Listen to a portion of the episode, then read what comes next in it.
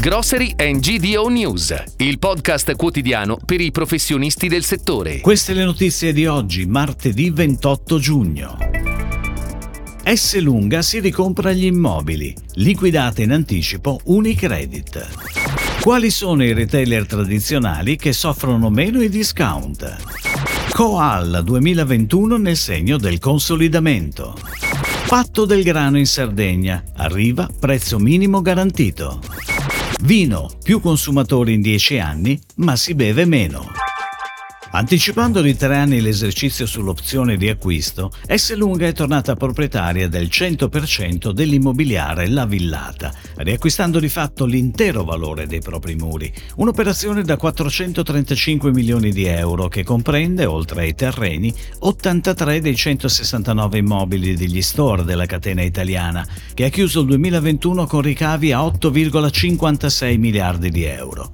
I dettagli dell'operazione sono riportati da Milano Finanza, che spiega come il colosso fondato da Bernardo Caprotti ed oggi guidato dalla figlia Marina Silvia si sia ricomprato da Unicredit il 32,5% del capitale sociale, attraverso la propria cassa per un valore del 60%, 255 milioni, e per il restante 40%, 180 milioni, tramite un finanziamento chirografario con lo stesso istituto di credito.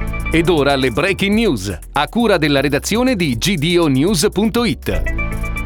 Il format di grande supermercato, ovvero tutti quei punti vendita che misurano dai 1000 ai 2500 metri quadrati, continua a funzionare e sembra non subire la concorrenza dei discount. Questi punti vendita infatti sono stati in grado di fornire un nuovo concetto di prossimità moderno, frutto dell'evoluzione del mercato e dei consumatori.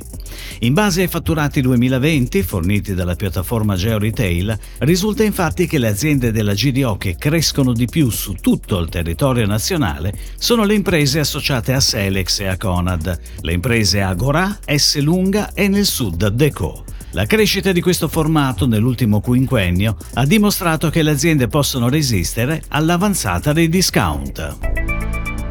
L'anno 2021 ha visto Coal, cooperativa marchigiana con sede a Camerano in provincia di Ancona, chiudere l'esercizio con risultati migliori rispetto a quelli preventivati.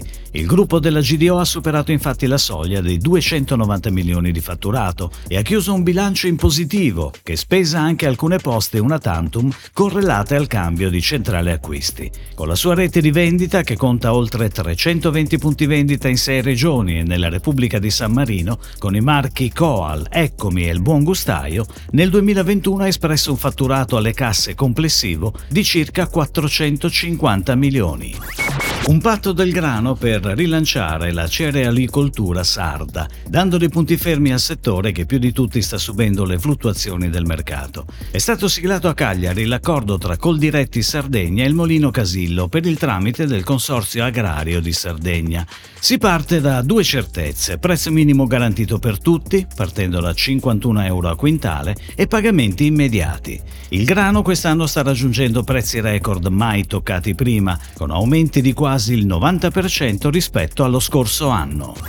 Si beve meno in quantità, ma aumenta la platea degli italiani che consumano vino. Sono infatti quasi 30 milioni e rappresentano il 55% della popolazione, di cui il 66% uomini e il 44% donne. Lo rileva l'Osservatorio dell'Unione Italiana Vini. Negli ultimi 10 anni il numero dei consumatori è aumentato del 2,3% e del 9% per le donne, ma non per tutte le fasce di età. Mentre i giovani sono più o meno stabili, cala del 23% la fascia 35-44 anni. Crescono a doppia cifra invece quella più matura, dai 55 ai 64 e dai 65 anni in su. Tra le regioni è l'Umbria che vanta la maggior quota di consumatori, seguita da Marche, Veneto, Emilia-Romagna e Valle d'Aosta.